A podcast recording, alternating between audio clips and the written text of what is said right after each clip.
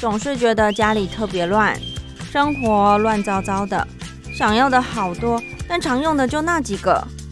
人生一定要这么复杂吗？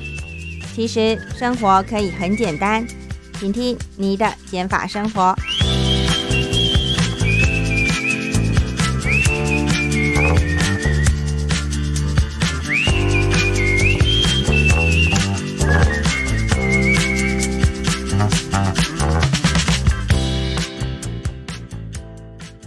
欢迎收听你的减法生活，我是张妮。今天呢，想要跟大家分享一个我看到还蛮有趣，而且蛮有感的文章哦。我是从 Cheers 快乐工作人看到的这一篇报道，他在说呢，诶，花钱是可以看出一个人的个性哦，而且月光族。跟铁公鸡背后的心理学是有关系的哦。它里面呢就分享了几个呃心理学的一个观点，我觉得还蛮有趣的。听众朋友们也可以听听看，你是属于哪一种人来验证看看哦。好，他说呢，为什么有些人觉得花钱可以买快乐，可是呢，却有人会觉得一花钱就 心好痛？那你的消费模式反映了什么样的个性？每个人呢都有自己习惯的消费方式。有些人呢，他喜欢购物带来的愉悦感，例如网购啊，或者是逛街等等的。有些人则是非常相反哦，他们是建立在存款上面。尤其最近疫情带来的影响非常的大嘛，已经两三年了，改变了许多人的消费模式。那有一些人呢，他会透过说：“诶，我要报复性消费。”来获得短暂的快乐，还有心灵上的平静。但是呢，天平上的另外一群人，则是因为害怕失去工作的不安感，所以比平时更舍不得花钱。诶，那为什么这两群人就像天平的两端会差异这么多呢？研究显示哦，不管是成长背景还是人生经验，都会影响我们的花钱方式。通常呢，如果你呃曾经在关键的时刻啊丢了很大一笔钱，例如说，嗯，我想看看你被诈骗集团骗，或者是呃情感情上面人财两失等等的这种情况，或者是投资失利，就是曾经为钱所困的人，他们呢花钱就会比较小心，尽管呢。尽管他们的经济状况已经有改善了，不需要再担心钱的问题，但是这样的花费习惯也很难改变。这让我想到说，其实张妮。嗯，我从小我的家里也没有到非常的宽裕，就是小康家庭。那父母亲也常常为了柴米油盐酱醋茶啊，或者是小朋友的补习费、安习补习费、安亲班费用啊，常常想说，哎，这个钱哪来呀？或者是房贷啊等等的。当然不至于到说没有饭吃这么严重，可是在我从小以来的印象当中。就是我的父母常常为了钱在吵架，可能会怕钱不够啊，或者是哪一个款项又要延误缴款了等等。所以从小我我觉得对我的影响就是，我就是属于天平上比较为钱所。困的那群人，虽然不是我所困，可是我的家庭给我的这种不安全感，让我在花钱的时候就是比较小心的那种人。尽管是买便宜的东西，我也会再三思量。好，那反而呢，我会觉得好像买大笔的就比较没有，嗯，比较不会这么战战兢兢。这个也是有心理学的一个因素哦。这个后面再跟大家继续分享。好，刚刚只是看到这个文章，突然又有感而发，跟听众朋友们做个分享。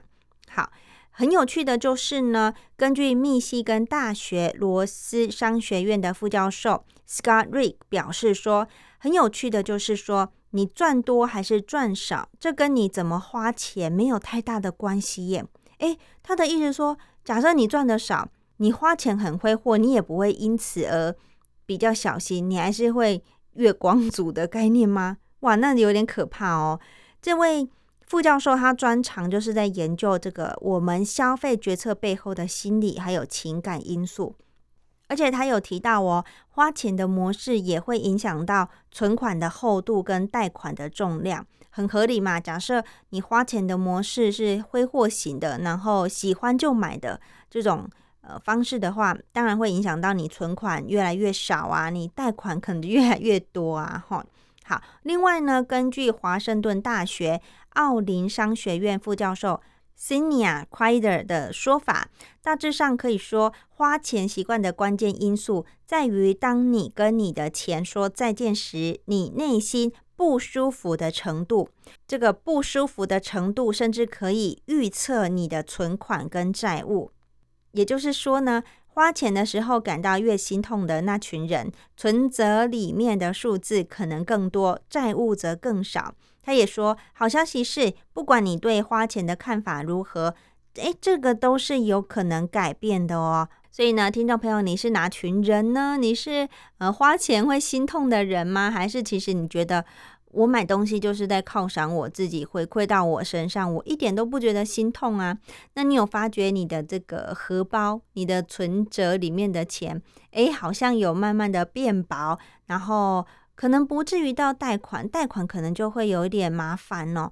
最最差呃，希望最低标就是月光族，可是不要到欠债，欠债就不好了，对不对？欠债就等于你你花过你所拥有的，然后你嗯寅吃卯粮，这是很不好的一个生活习惯，也不是很好的一个消费习惯哦。好，所以接下来呢，呃，张妮要分享看到里面的。几个心理学的一个状态，就是他在解释说，为什么有些人会觉得花钱可以买开心，这是因为陷入了几个心理学的陷阱。好，第一个是什么呢？第一个叫做延迟折扣，英文叫做 delay reward discounting。那延迟折扣呢，它指的就是说，比起需要延后才能享受的大奖赏，这群人呢，他比较喜欢。呃，小一点，可是更及时的快乐来的比较快啦。他比较不想要忍耐呀、忍受啊。举例来说，比起需要存到呃好几万块才可以去的国外旅游，有一些人呢，他就宁愿选择说我花几百元可以享受大餐，因为马上就可以吃到，而且也不需要存钱，还有等待，就很辛苦嘛，因为你要。嗯，那边省一点，东省一点，西省一点，或者是有些喜欢的东西，你可能不能现在马上就买，你可能要过阵子，然后手头比较宽裕的时候再买，或者是你有一个更大的梦想，你想要买一台大相机，或者是比较一笔呃不是数目太小的东西，或者是出国等等，你确实就是要存钱呐。好，那。你没有办法忍受的人呢，就是因为你缺乏对冲动的控制，这是造成这个消费类型的主要原因。如果你愿意停下来多思考一秒钟的人，就比较不会冲动型的消费哦。不过，我觉得现在的嗯市场机制就是只看准了我们这个弱点，所以它很常会让你呃不自觉冲动性消费。例如广告啊，广告会请名人，你喜欢的名人，或者是身材较好的女生，或者是身材非常壮硕的男性嘛，让你看了觉得哇，我也好想跟他一样哦，哇，我喜欢的这个明星代言的产品呢，我一定要买，我一定要收集，然后就让你没办法 理性下来，就感性的那一面整个显露无遗。那一旦你感性，呃，冲上头，那你当然很容易就冲动型购物，因为你没有办法理性的去判断说，诶，这个东西到底值不值得这个价值。然后你本来说好要存钱的，结果呢又 存不了钱，又就是被打动你的东西，你就很快又荷包又一直掏出来，那当然存不了钱啊，就没办法延迟折扣哦。好，那第二个心理的因素是什么呢？叫做稀缺性原则。英文叫做 the scarcity principle。稀缺性原则呢，在说，呃，如果你是会去思考说，诶，我到底是不是真的需要这个产品的人，比较不容易掉入稀缺性原则的消费陷阱。他在讲说，嗯，如果你在买东西的时候，你不会去思考说我是真我是想要还是需要。如果你就是我好想要这个这件衣服哦，好想要这个包包哦，我好想要这双球鞋哦，你就是陷入这个稀缺性原则。可是呢，如果你可以 calm down 冷静下来思考，诶，我真的有需要这个包包吗？我其实已经有两三个包包可以替换用了。我现在有需要花这一两万块，然后再买一个我觉得很好看的包包吗？假设你的工作场合需要，需要哦，哈，前提是需要，那当然你就可以买。可是如果你只是觉得好漂亮哦，好想要拥有哦，那你有没有办法可以冷静下来？呃，或者是不会一直吓自己说。啊，如果我现在没有买的话，是卖完就没有了，很容易那个那个呃柜台的或者是这个销售人员都会这样子跟我们讲嘛。其实，但是不然呢？那如果你不会被这种话术所影响的话，我觉得你就比较不容易陷入这个稀缺性原则的嗯心理状态。好，第三个呢是沉没成本的谬误，英文叫做 sunk cost fallacy。好，经济学上呢，什么叫做沉没成本？沉没成本就是说你已经花下去，而且拿不回来的成本啊。这些花下去的成本呢，就会影响我们后续的消费哦。好，它里面就举到一个例子，就是健身房的会员。很多人付费成为会员之后呢，因为呃还是不喜欢运动，或者是没时间呐，很多理由根本就很少去健身房，但却选择继续付会员费。这是因为呢，不会想要浪费已经付了的会员费。可是这样一来呢，花在健身房的费用就越来越高，老板就 越来越开心，然后你运动的时间却不见得值回票价哦。那第四个心理的因素是什么呢？叫做定锚效应，英文叫做 anchoring。好，定锚效应呢是认知偏差的一种，应用在消费者心理学上。它的例子呢，它有举个例子哦，就是如果呢，当你在网站上看到原价一千元、特价五百元的东西的时候，你会想到说，哇，我我省了五百元呢，而不是你从口袋里还是掏出原本不用花的五百元。他的意思就是说。假设你看到了一款来自日本的精致水果礼盒，好了，草莓一盒一千元，嗯，好像可以哦，好像可以蛮合理的哈。好，然后他现在呢，他在说他现在特价五折，只要五百块。然后呢，你看到的时候，你就会想说，哇，原本要一千块的草莓，我现在花五百块就可以买到了耶，感觉好像可以买哦。然后你就买回家，然后就花了你。包呃，你钱包里面的五百块，可是你有没有想到，其实你本来逛街的时候，你的目标可能没有包含这个日本的草莓，你可能要买其他日常生活用品，然后你已经写好一个呃小便条，或者你手机打好一个这个备忘录，说哦我要买 A B C D E，可是就没有其中一个是草莓，你是因为看到这个特价，然后才买回去吃的。诶，那你会不会觉得，诶，对耶，我我为什么会买这个草莓，然后花五百块？其实市场也有两三百块就还不错吃的草莓啊。那你会买是因为你觉得你好像捡到便宜，你少花了五百块。可是你没有看到的是，你忘记看到的就是你一样从你的口袋中掏出五百块，而且你这五百块是原本没有要花的钱。好，这个呢就是地锚效应。第五个呢就是社会助长，它叫做 social facilitation。消费呢也会受到同才的影响。假设呢，当你跟一起逛街的同伴都拿了一样的商品时，呃，你很难克制自己不要去拿，因为在那个瞬间购买一样的产品，感觉是合理的。就像是说，好，假设你们现在走在路上，然后经过手摇店，然后你的朋友就决定说，哎，这间店蛮有名的，而且我现在好像蛮渴的，然后就他就停下来要买一杯珍珠奶茶。即使呢你现在不渴，你也没有想要喝珍珠奶茶，或者是你本身是不喜欢手摇饮的人，你也好像会突然觉得说，哎，那不然我也来一杯好了。这样朋友们他们都人手点了饮料，我好像也应该买一杯。呃，凑合着喝，这就是社会助长的因素哦。你心理上就会觉得他们都买了，那我也买好了。然后再加上，如果一杯可能几十块，你会觉得没有到很贵。即便你本来也没有到很爱喝饮料的人哦，你可能也会点一个无糖茶，就真的很有趣耶。这几个心理因素影响我们花钱不那么的理性，都是在生活中是可以印证的。就算张妮其实这几个现象对我来说影响不大，可是偶尔还是会有不小心受影响的时候。我在回想我自己的经历的时候，也会觉得哇，对耶，被点到一样。另外呢，文章就有提到说。觉得花钱很心痛的人，诶，那他们在想些什么呢？就就我这种人呐，哈，我也自己蛮好奇的。他就说啊，跟月光族或者是购物狂相反，这世界上就是有另外一部分的人是在天平的另外一端。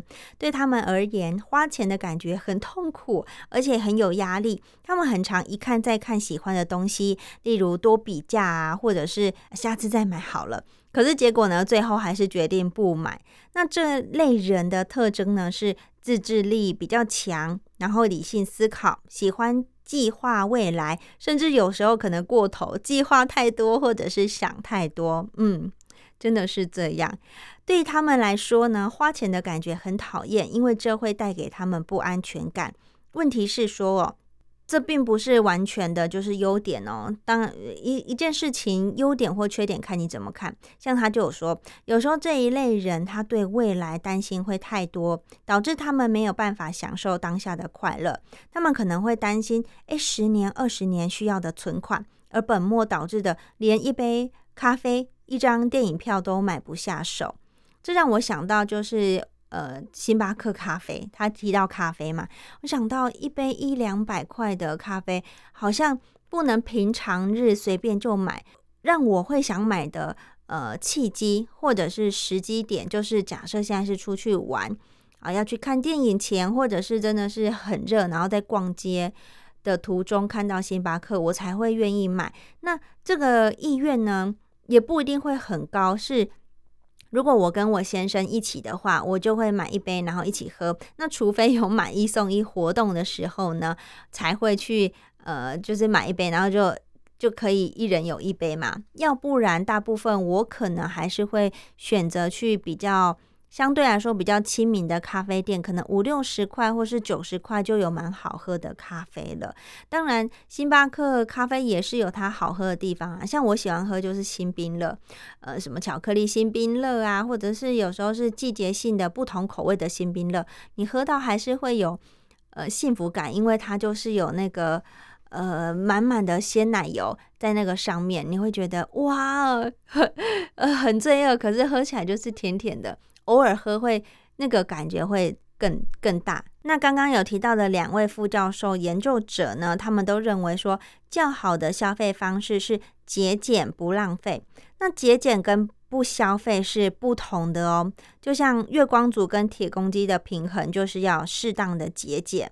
那节俭也不代表完全不花钱，而是你会自我评估说，诶，哪些钱该花就要花，那哪些钱不用花。像我觉得啊，如果是学习新技能，或者是投资自己的一些花费，如例如你去上课，你去上语言相关的课程、电脑相关的课程，或者是在你工作上有帮助的一些课程或者一些证照，大致上来说都不会太便宜，可能动辄两三万甚至更多。可是我认为，如果这对你来说是有帮助的，可以让你的能力提升的话。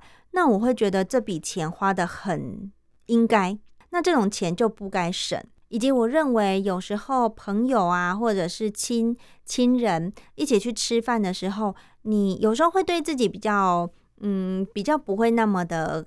尤其像我，我觉得，嗯，像我跟家人朋友在一起的时候，反而不一定会算那么清楚，因为我觉得他们是我。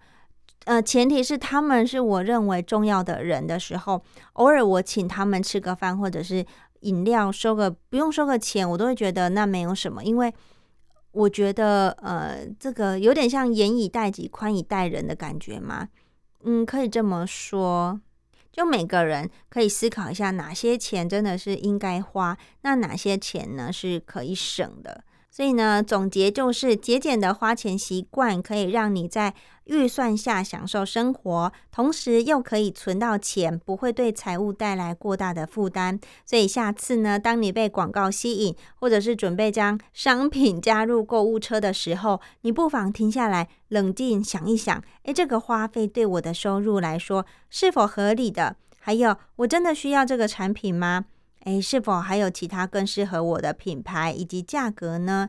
这样的思考，你可能会对你再次的决定感到惊讶，或者是更笃定。假设你思考完之后，嗯，确定我真的是想要这个牌子啊，或者是你思考完说，诶，其实我也先不用挑那么高档嘛，我可以先挑一些呃低阶版的来试试看。